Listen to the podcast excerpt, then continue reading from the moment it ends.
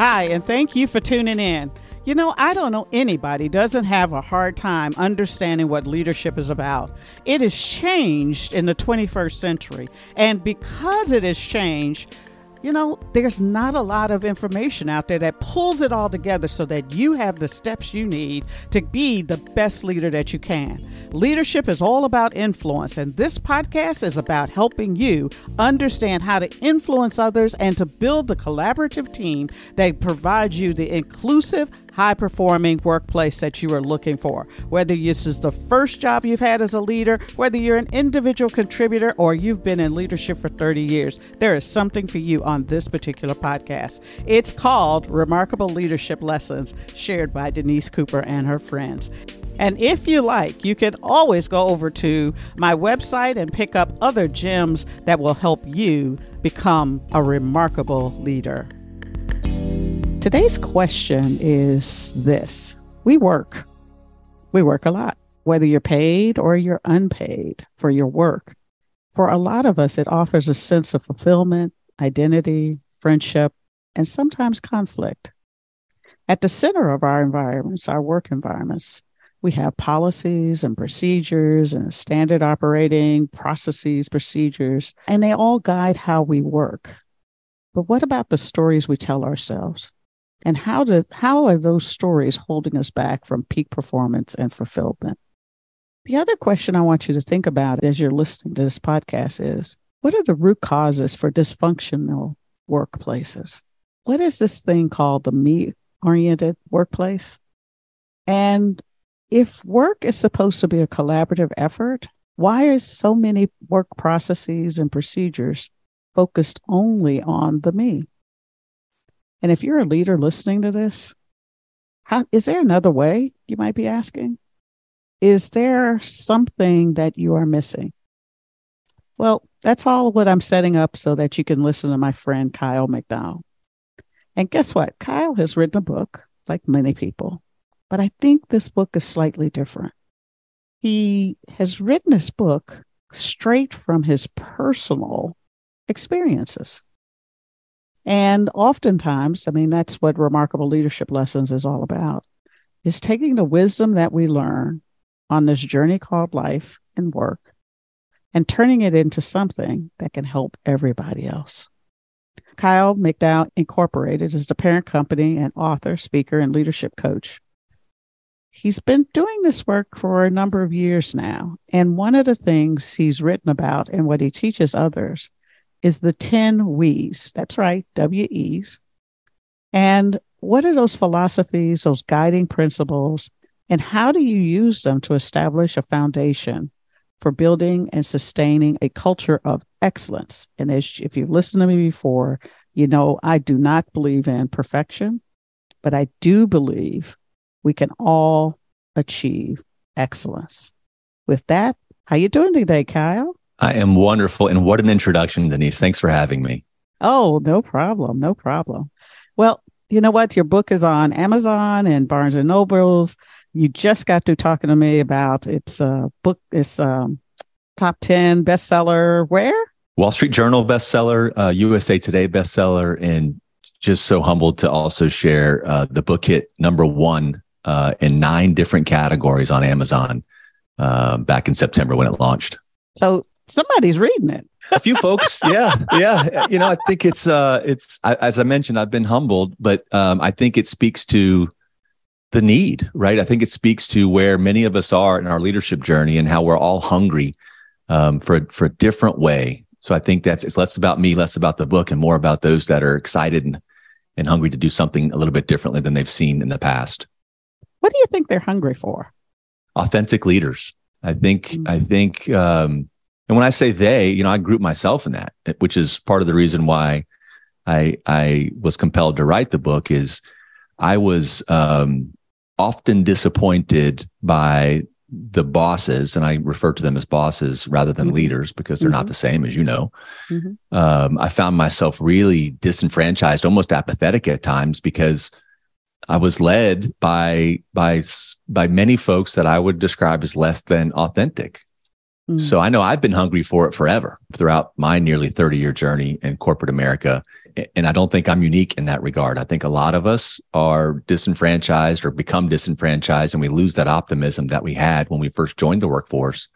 And a lot of it's because a lack of authenticity and it's a lack of relatability with those that uh, mm-hmm. lead us, and certainly a lack of trust. And I think those are really three main ingredients. I, I believe authenticity and relatability uh, set the foundation for trust. So that I think that's where the hunger um, originates.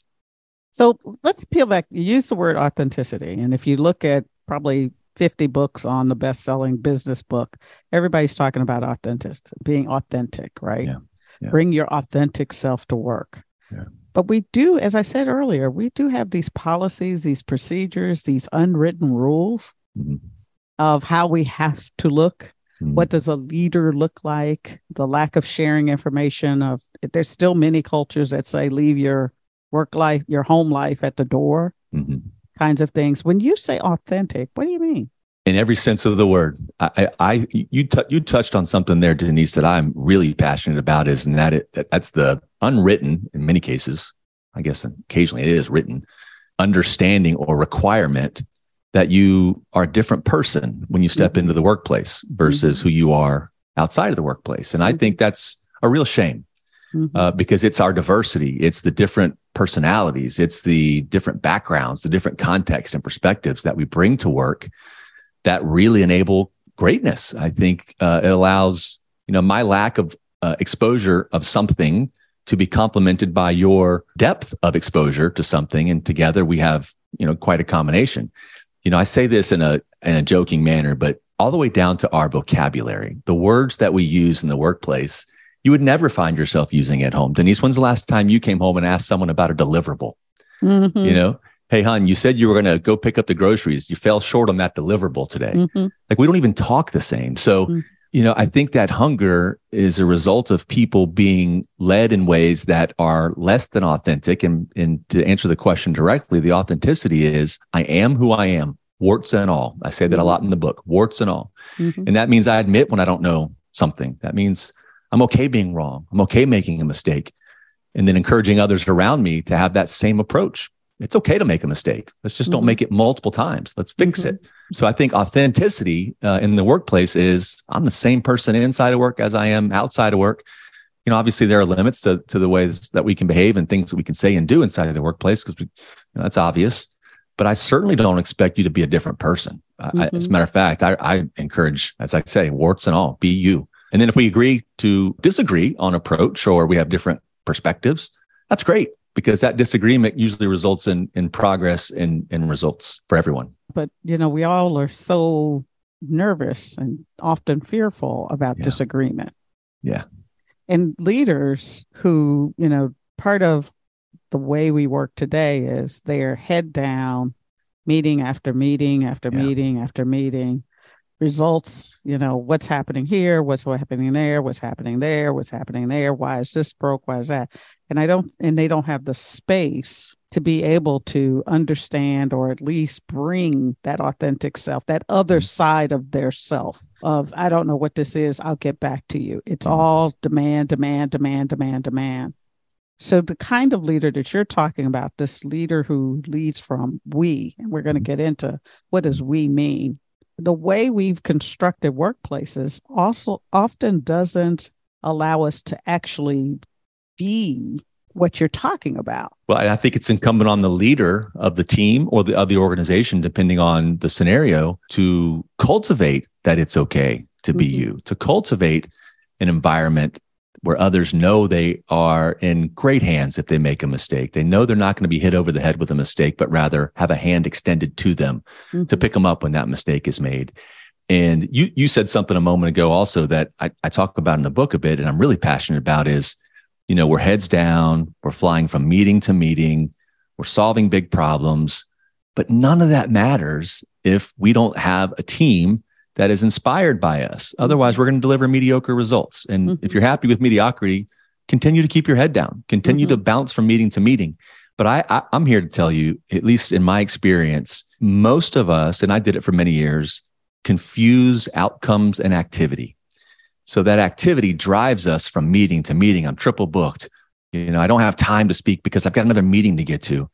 And I think over time, we have lost what really matters most and how we prioritize our day. Because as a leader, very few times is there a meeting ever more important than talking to someone on the team, mm-hmm. picking them up, encouraging them, empowering them, inspiring them. You know, if if I am conflating the importance of my schedule with the importance of the impact that I am obligated to deliver as a leader, I'm missing the boat. And again, I think you can you can operate that way for a certain period of time, but it's not sustainable, and you certainly won't won't gather the fellowship required to build that culture of excellence that we talk about so much. You know, Kyle, it's for some people as I'm listening to you, I'm I'm you know, I get this this thing in the back of my head that says, "Who are you to yeah. be able to tell me this yeah. kinds of stuff?" Yeah. And I often don't start with the you know the long credentials of this, but could you just give a little bit of what made you write the book? How did it come about? What were you doing? I mean, have you been a CEO before? Tell us something that in the end makes me think, well, wait a minute, maybe he's like me.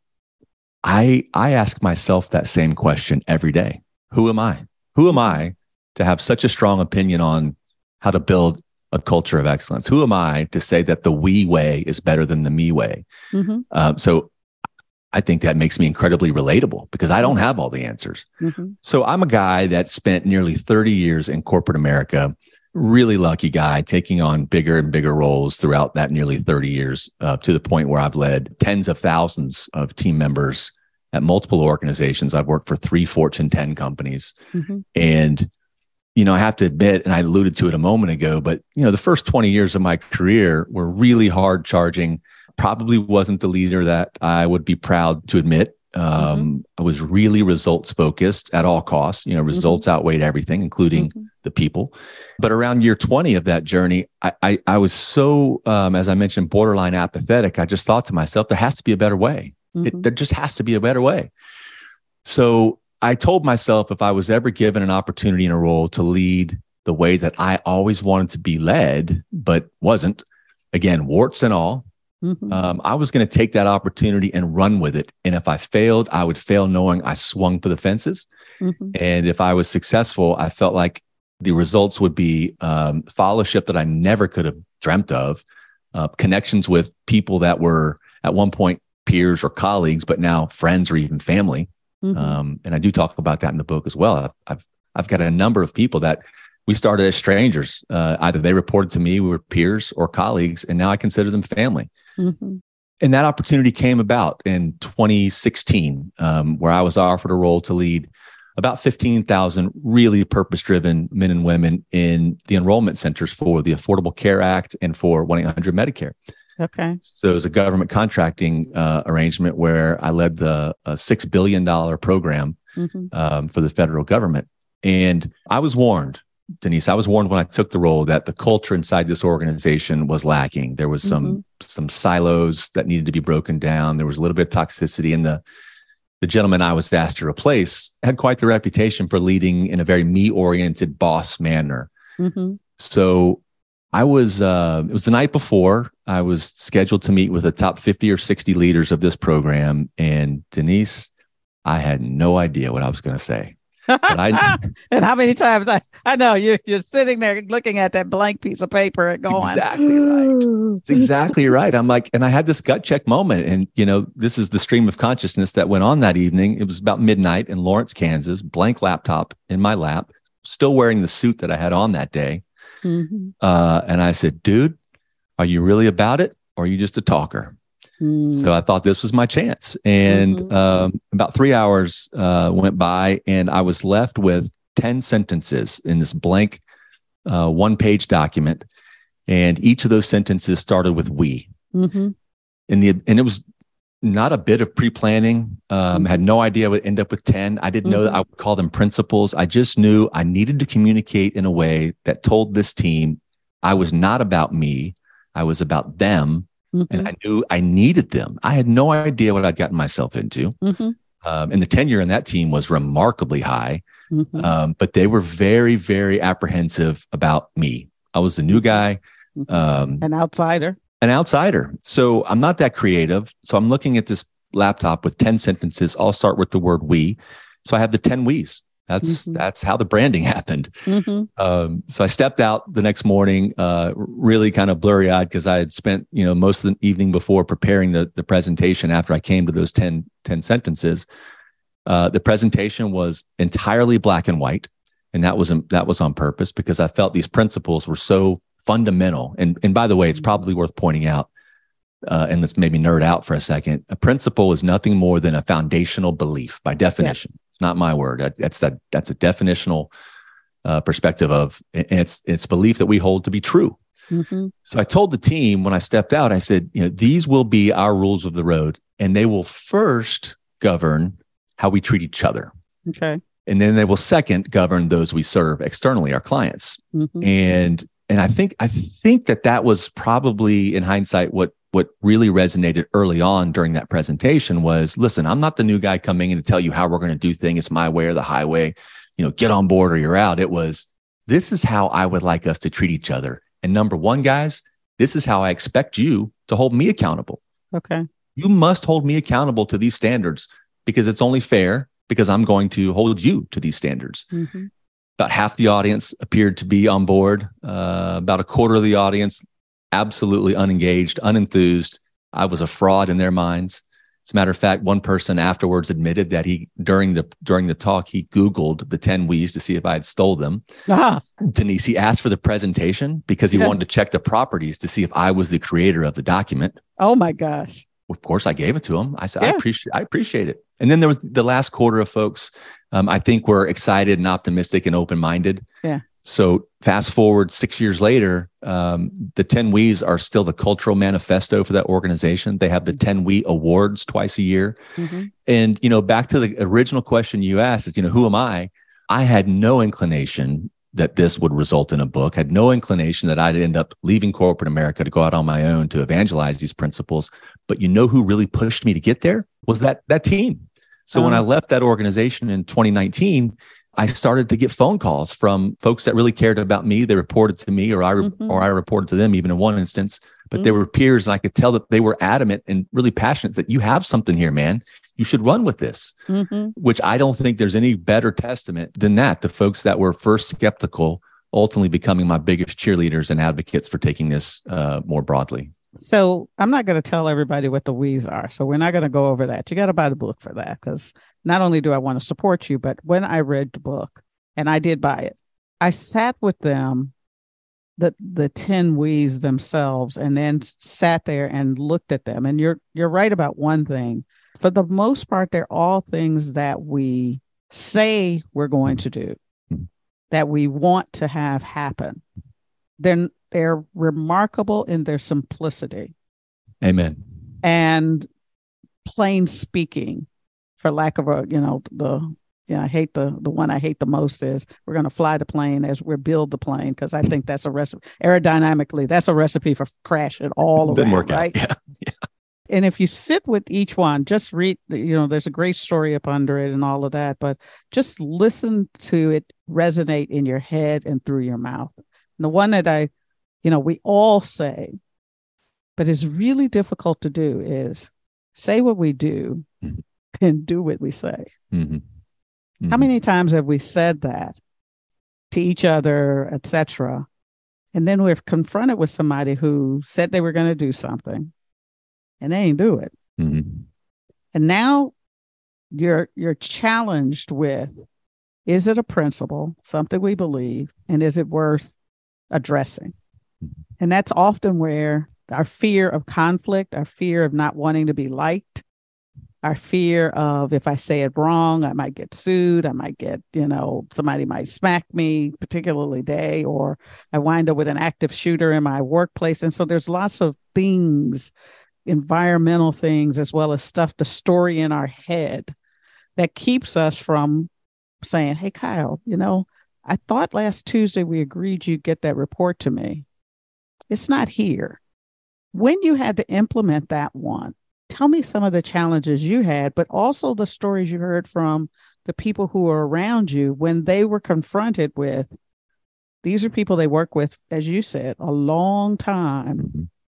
and there are habits in an organization you know we overcommit Right. And now I have to be confronted with overcommitting.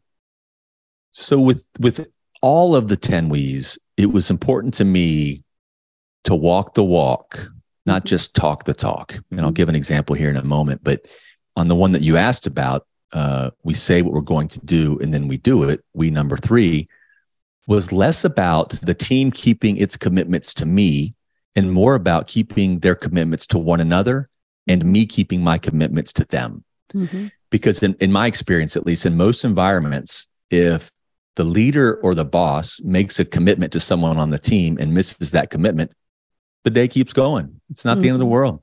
Mm-hmm. However, if you miss a commitment to me as your leader, there are repercussions. Mm-hmm. And I don't, I don't dig that double standard. I, I think that is some, I call it the leadership gap where mm-hmm. I'm allowed to do things that you're not allowed to do.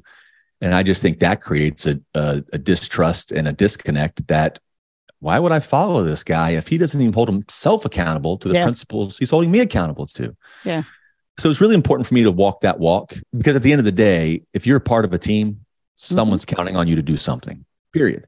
Mm-hmm. And it's not, and it's rarely just because I, I need something for my own enjoyment or entertainment. It's, you know, if I make an ask of someone, it's usually because I have to do something with that that product and that's take mm-hmm. it to my leader maybe mm-hmm. that's communicate with the client you know wherever the scenario is so the, the person who makes a commitment and doesn't deliver on that has pulled a domino out of the the run of dominoes and and it's not just their own brand that's been compromised it's now mine and mm-hmm. it's it's our brand so i think with all the principles it's it was really important and this and by the way when asked by uh, leaders when i give talks or i do consulting work you know about how to implement the 10 we's i always answer it must start with you the per, the leader. It must start because that this type of approach. It's one thing for the team to subscribe to a series of beliefs, but it's another thing for the leader to be on that same subscription, and we all do it together. Right. So I think that one, you know, we say we're going to do, and then we do it is a big opportunity for the leader to show that he re, he or she really is on the same playing field. Mm-hmm. They're not on some perfection pedestal, and they have a different set of rules. Mm-hmm. Um, but I'll tell you, if I may, there's another example that I think is really points uh, or paints this picture, and that is uh, number nine. We embrace challenge. Yeah, and that is is so easy for the leader to not embrace a challenge from an employee or a member of the team by not listening, disregarding their input. Nope, it's my way or the highway. I love your idea, but we're still going this way because I know better. Which I think is a really, really missed opportunity because, as you know, those closest to the work know a heck of a lot more about our opportunities for oh, improvement. Absolutely. Right. And what so, will work, even if it's intuitively. They may right. not be able to tell you, but they can look at it and say, mm. Yeah. And you know, it's ego. If the leader steps in and says, I'm not listening to that, or or you know, th- we're going this direction because I'm the leader rather than mm-hmm. listening to the the input of why. So mm-hmm. there there was a woman um, on the team, very senior, she's vice president level, that reported to me when I first rolled these principles out, and she was not an adapter or adopter, rather. She mm-hmm. um, she in no uncertain terms, although she didn't say it directly, she was very very skeptical of Kyle, very very skeptical of these principles. And she challenged me. We number eight is we challenge each other. And then nine is we embrace challenge. But she challenged me every opportunity she had. She would, uh, my favorite example is I said, Hey, Julia, she knows I share the story, by the way. I said, Hey, Julia, I need to see the Excel of whatever the scenario was. It's been so many years. And she said, No problem. I'll get you that information. Get to my office, and there's an email with a screenshot from Excel of the data I requested. And if you've mm-hmm. ever worked in Excel, you know that's not so helpful versus yeah. looking at the formulas, the references, and so on. And I said, come on, man, Julia, you gotta, may, may I have the workbook, please? And then she sent like one of the tabs, like they didn't get the entire workbook. And this is an example of back and forth that she and I had for several months. And I, oh my goodness. I'd be dishonest with you if I was telling you I wasn't hot under the collar. I mean, I was, I was fired up. I don't think she ever knew it. Matter of fact, mm-hmm. she called me out one day on something that I directed or asked, or I forget what it was. And we had a really heated conversation. But I never allowed myself to react in a way that I could be accused of being a hypocrite about embracing challenge. Mm-hmm. So the beauty of this story is, and the timing of our conversation today is great. Remember, I haven't worked in this organization north of three years now. About three hours ago, we had our regularly scheduled monthly one on one, Julia mm. and I. Mm. We're great friends and she has turned from the one of the biggest resistors when the whole thing was rolled out to uh, one of its biggest and loudest, most vocal champions, and still in that organization. I should also note uh, when we first began working together, she had about two, three hundred employees. She has north of ten thousand now. Okay, so you you know you got to pause right there. I'd love say, to. Yeah. Um, because all of us has that scenario. I don't know a leader who hasn't at one time or another had a resistor in their family, you know, yeah. or their their community, their their team or something like that. Their tribe. Yeah. What was the moment? I mean, you endured the okay, back and forth, one sheet, one pencil, one. But what what was it that flipped it? Uh, I don't know that there was a sentinel event as much as there was consistency on my living these principles. Mm-hmm. Uh, and I know I realize that could sound a little self-serving, but but it's actually true. So mm-hmm we got to be very close, not nearly as close as we are now, but she would see how I would react to others when they mm-hmm. challenged mm-hmm. me. She would see how I would react to our frontline employees. We had 15,000 employees. So to keep all of those folks happy is, you know, that's a, that's a tough task. So I was often greeted with challenge and I wasn't perfect. Of course, I reacted occasionally in ways that probably weren't uh, the best in terms of evangelizing and living these principles. But I think over time, she realized I was really in it for her, man. And I and mm-hmm. I and I'm like that with every one of the team. Mm-hmm. If you mm-hmm. resist me um, now because I have this case study, I actually have gotten way better at removing any ego that comes from our natural reaction to say, "Wait, I'm the boss. You can't resist. You can't push back." So I think over time she realized it was genuine. I worked to get her promoted. I gave her lots of opportunity to do more and bigger things than she had ever been given before. So I think I made that investment in her and I wasn't shy about it. Hey, one other really quick story is um, she and that organization had me back to deliver a keynote speech a few months ago mm-hmm. um, about the We's. And she introduced me, and this is the first time that I can recall she ever did this. She introduced me by saying, You guys may not know it, but Kyle and I didn't get along at all for a very mm-hmm. long period of time when he started. She laid it out for the whole team. Mm-hmm. Turns out most of them knew. There was some head shaking.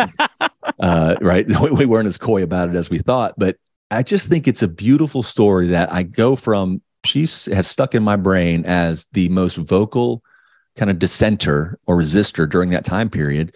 And she is arguably the biggest proponent and my biggest fan, or the we biggest fan that I can think of. And it never would have been had I snapped and been the classic boss that I had observed for so many years and and I have to give her a lot of credit too. She kept, you know, although she was resisting, she kept an incredibly open mind, mm-hmm. and uh, we have we have grown very very tight. And we ended today's one on one saying, "Gosh, it sure would be great when we can work together again. Not if, but when we can oh, work together." Yeah, yeah, it's beautiful. Did, but I have to ask, from an HR point of view, did you have that conversation of you do good work, but you don't do great work because um, of this resistance? It was more. It was more like you do great work but you alienate people. They don't gravitate towards you because you're a little prickly. And and I have to admit, I was lucky in that she was open to that feedback. Mm-hmm. And um, now every time, because I still have one on ones with many others from that team, just to check mm-hmm. in on how their career's going, what I can do for them, and vice versa, book updates and those things. And I usually ask, "How's Julia doing?" or mm-hmm. "How's Dave doing?" You know, mm-hmm. just because I care. Mm-hmm. And without exception, when we talk about how Julie is doing, every single time they talk about the transition and more importantly, the transformation she made from a little bit more on the prickly side to being approachable, to being more we oriented, and to genuinely caring about those in her care. Mm-hmm. And she's got a list of pe- people that she's promoted, uh, I, even including out of the organization.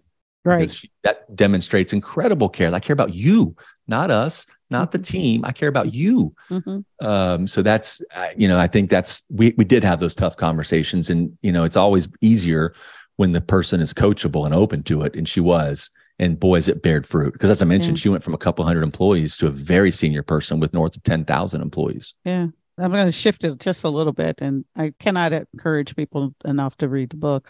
But now you're on the other side. You're a consultant, you're a coach, you're a speaker, you're, you know, all of those things like that leading and helping leaders figure out this cultural transformation thing. And from what I have experienced, you can't change your culture till you change inside. You've got to examine that. You've got to see what is it that you're doing that's causing people to have either resistance to you or they're confused about what's important. And it's always a do as I say, not as I do. But people yeah. watch your feet and they do what you do, not what Amen. you say. Amen. Right. how do you get leaders to really stop and and admit their co-conspirators in the culture that they currently have? Wow, that's a great question. Um, and it goes a little deeper than just how we view business, right? I think there's an there's a there's an introspection that's required and some self-reflection that's required to first admit there's an opportunity to lead differently. Yeah. Um, I like to quantify it as much as possible, and and I'll encourage leaders, whether I'm in a consulting agreement or um, uh, just talking to friends, or even in uh, I have a side business now that I do some work within. I like to quantify it by asking and then and that can be a, a 360 survey that can be an anonymous survey mm-hmm. but the hardest part at times is to get that leader to acknowledge that there's an opportunity to even hear and the way i did it uh, as a w2 employee with with my staff is i would include myself in those 360 surveys mm-hmm. and i would share the results with mm-hmm. my team mm-hmm. of course they were anonymous so they you know they knew who said what about me but i i would share them and i would uh, walk through every single question and response and of course, there was awkward and uncomfortable feedback at times, but I think being open about that and showing and sharing how I've got my own work to do. I'm not perfect. And if I, even if I disagree with the reaction or the answers, mm-hmm. it's their perception. Mm-hmm. And that matters a whole hell of a lot. So I need to take that seriously. So when I'm in a, a consulting ag- agreement or arrangement, I encourage leaders to do the same thing. And it is, you know, I guess better or worse, and maybe it's even better being an outsider in in inside of that conversation I feel quite comfortable saying, "Hey, man, you, your team is not really feeling the way that you approach them. Your team is yeah. not really feeling your style." Because when I go in, what I like to do is first meet with the leader, but then I meet with their team. I do an organizational assessment mm-hmm. and I meet with every person that they'll allow me to meet with. I summarize what those interactions are like. And oftentimes it's really unique. Um, mm-hmm. I've been surprised to see this. They are way more open with me, the outsider, mm-hmm. than they are with with the leader. So, you know, nine times out of 10, if the leader has brought me in, he or she recognizes there's an opportunity. Yeah.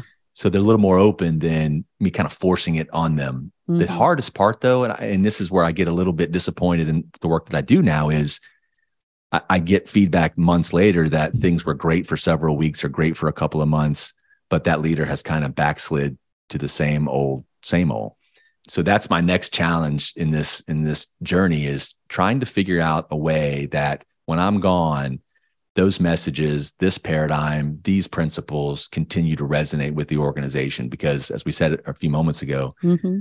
if it's if they're just words on a wall if the leaders mm-hmm. aren't evangelizing and mm-hmm. living it every day excellent excellent well you know kind of the wrap up question here is you know if, as you think back over your life and certainly how you've honed all the things that you've learned into this moment. What do you think your superpower is? Oh, wow. Relatability. Okay. Relatability. And I say that with a lot of confidence because most of my career has been spent in the service business. So running big organizations, big call centers, mostly mm-hmm. in the mm-hmm. healthcare space and a couple other industries, but mostly. So we're talking lots and lots and lots of people from all kinds of backgrounds, mm-hmm. um, all kinds of uh, ethnicities, all kinds of nationalities, you name it, all kinds.